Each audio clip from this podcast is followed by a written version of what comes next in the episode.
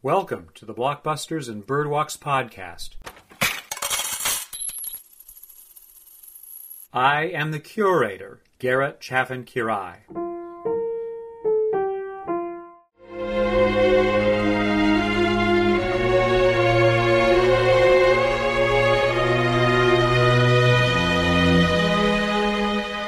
Among other outstanding attributes, Oliver Stone's Platoon, 1986, is an exhibition of classical Hollywood style. The story centers on Chris Taylor, Charlie Sheen, who has dropped out of Yale and volunteered for General Infantry. A true believer in national service, we meet Chris as he deplanes in country. It's hot and dusty, and Chris is greeted by head shaking bush soldiers coming in from the jungle. Then we see body bags, the dead soldiers Chris is replacing. Importantly, and as a great classical style story, Platoon's opening sequence is echoed in the conclusion when Chris leaves Vietnam by helicopter, headed to a rear aid station, and circles over a massive battlefield that features dozens of dead soldiers. Chris cries and signs off from the narrative in the last of several voiceover monologues that connect our spectator experience with Chris's private thoughts. In between these bookends of Chris confronting the dead, the beginning and ending of the movie, Platoon marches through roughly six months of his tour of duty as he shifts away from being an unskilled green soldier into a hardened warrior. In these fast moving vignettes, Chris endures trials, makes friends, participates in firefights, recreates, and sees several pathways forward into his peculiar style of maturity that marks him as both a symbol of the boomer Vietnam generation and as arbiter for how to build a better world. Critical to the story's success is our identification with Chris. Suturing us into his point of view is first accomplished because we see the eponymous platoon's maneuvers from Chris's limited position. We are also the only ones who hear Chris's monologues, first reported as a series of letters to his faraway grandmother. Somebody once wrote, Hell is the impossibility of reason. That's what this place feels like. Hell. I hate it already, and it's only been a week. Some goddamn week, Grandma. The hardest thing I think I've ever done is go on. Three times this week. I don't even know what I'm doing. A gook could be standing three feet in front of me and I wouldn't know it. I'm so tired. We get up at 5 a.m., hump all day, camp around 4 or 5, dig a foxhole, eat, then put out an all night ambush or a three man listening post in the jungle. It's scary because nobody tells me how to do anything because I'm new. Nobody cares about the new guys. They don't even want to know your name. The unwritten rule is a new guy's life isn't worth as much because he hasn't put his time in yet. And they say if you're going to get killed in the Nam, it's better to get it in the first few weeks. The logic being, you don't suffer that much. If you're lucky, you get to stay in the perimeter at night. And then you pull a three hour guard shift. So maybe you sleep three, four hours a night, but you don't really sleep.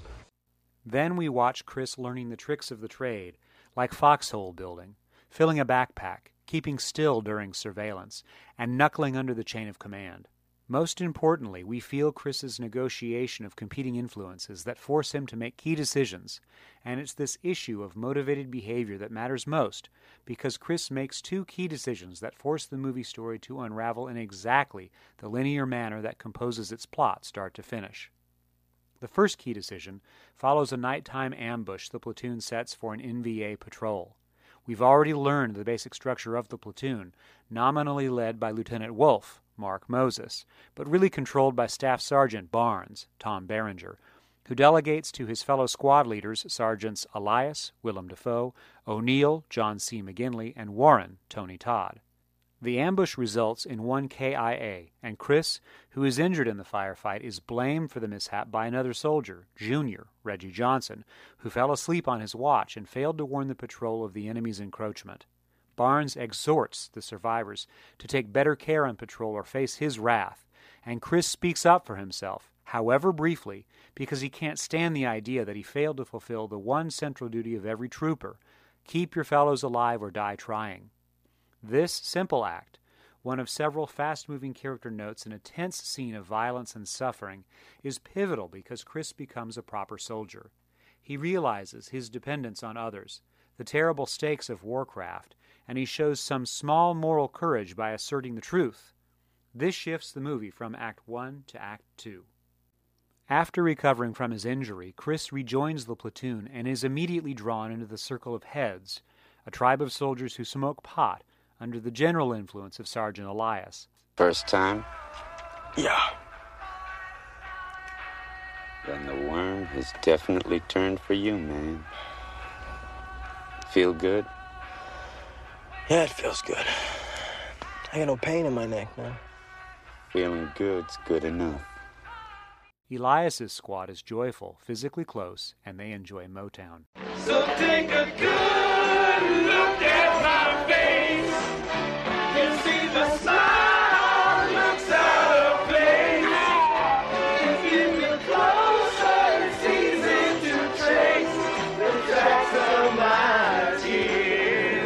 Opposite this group is the tribe that orbits Barnes.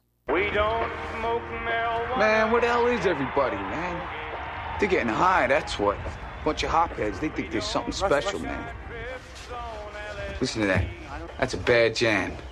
Barnes' squad views Elias's heads as poison while taking solace in Barnes's hard form of racist and aggressive manhood. Hey, what do you say there, LP? How you doing there, Red? Oh, not good, not good. This cocksucker's got every card in the deck. Full house. huh Look like you're doing all right there, Sergeant. Yeah, and I ain't even cheating yet. The platoon ranges farther along the Vietnam Cambodian border, chalking up more injuries and deaths until Barnes leads them into a My Lai style massacre in which Barnes unleashes hell, killing civilians. When Elias stops the madness, fighting with Barnes and threatening a court martial, the platoon pushes on to rejoin their rapidly depleted company under the command of Captain Harris, Dale Dye.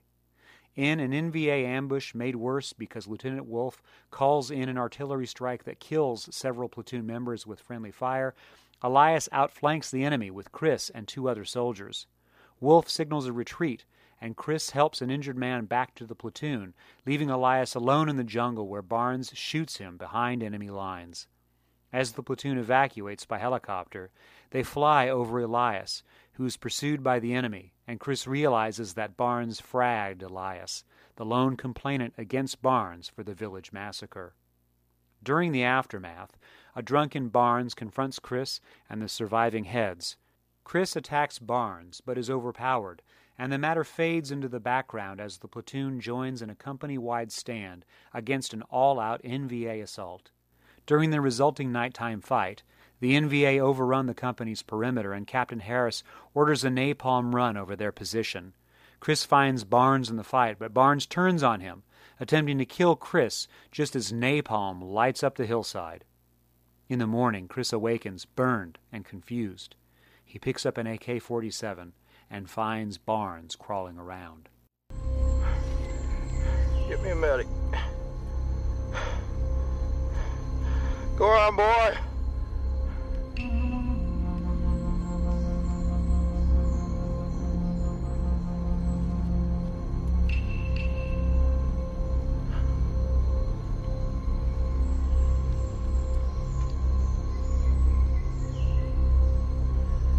Do it. This shifts the movie from Act 2 to Act 3. Killing Barnes is the price Chris pays for rebalancing his moral universe between good and bad. Injured and alone, he's picked up by Army engineers and closes out the story of Platoon with a helicopter shot that circles the battlefield. We see all the dozens of dead NVA and American soldiers, and we hear Chris explaining that we must build something better in this world based on the memory of what happened in Vietnam. Platoon is a linear story that offers perfectly clear images and sounds. It offers a primary theme about the complicated relationship between fathers and sons, depicted through both the Barnes Chris dyad and the Elias Chris connection, and it offers a secondary theme centered on the beauty of found family, organized first around Chris's introduction to the heads through association with King, Keith David, along with non Chris centered glimpses of other soldiers like Bunny, Kevin Dillon, Big Harold, Forest Whitaker, Rhah, Francesco Quinn, Francis, Corey Glover, and Lerner, Johnny Depp. Platoon is also morally grounded. Right and wrong are rigorously explored, both in the sense of how to favor good over evil and how to behave properly in a situation of extraordinary danger, as in the American War in Vietnam. Violence is everywhere present, and Chris's ability to adapt to his humanity, to recognize the struggle for survival, and to turn away from neutering his judgment, while finally turned into an epic scale version of killing your idols, is nonetheless emotionally resonant because Chris does the right thing. Classical style is also present because the storytelling technique, like maintaining screen geography and transitioning among shots, does not draw attention to the mode of production. Instead, each vignette of the plot is cleanly organized with shot selections that are cut to reveal narrative information motivated by on screen action. A character does something, and we see and hear the consequences played through in a causal string. Fades are used to signal the passage of time, and inserts are used to give the visual flair of jungle warfare inside a rich, natural environment of plants and animals. Altogether, Platoon is a beautifully crafted classical style story. While its subject is profane, graphically violent, and frequently hard to hear and watch, it is nonetheless solidly expressing a single protagonist's story through a motivated, realistic, and emotionally resonant story world that leaves a long tail of impression after the movie has ended. Stone has accomplished something remarkable, inasmuch as Platoon set the stage for a generational reckoning with war from the perspective of inside scoop, since Stone, like Chris, dropped out of Yale to join the Army in pursuit of something like citizenship. The war is over for me now, but it will always be there, the rest of my days. As I'm sure Elias will be, fighting with Barnes for what Rhah called possession of my soul. There are times since I've felt like the child born of those two fathers. But be that as it may, those of us who did make it have an obligation to build again, to teach to others what we know, and to try with what's left of our lives to find a goodness and meaning to this life.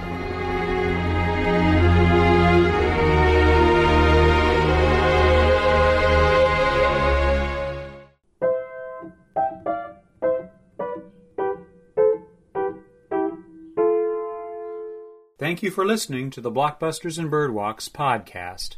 My name is Garrett Chaffin Quiray. Boop boopity doo.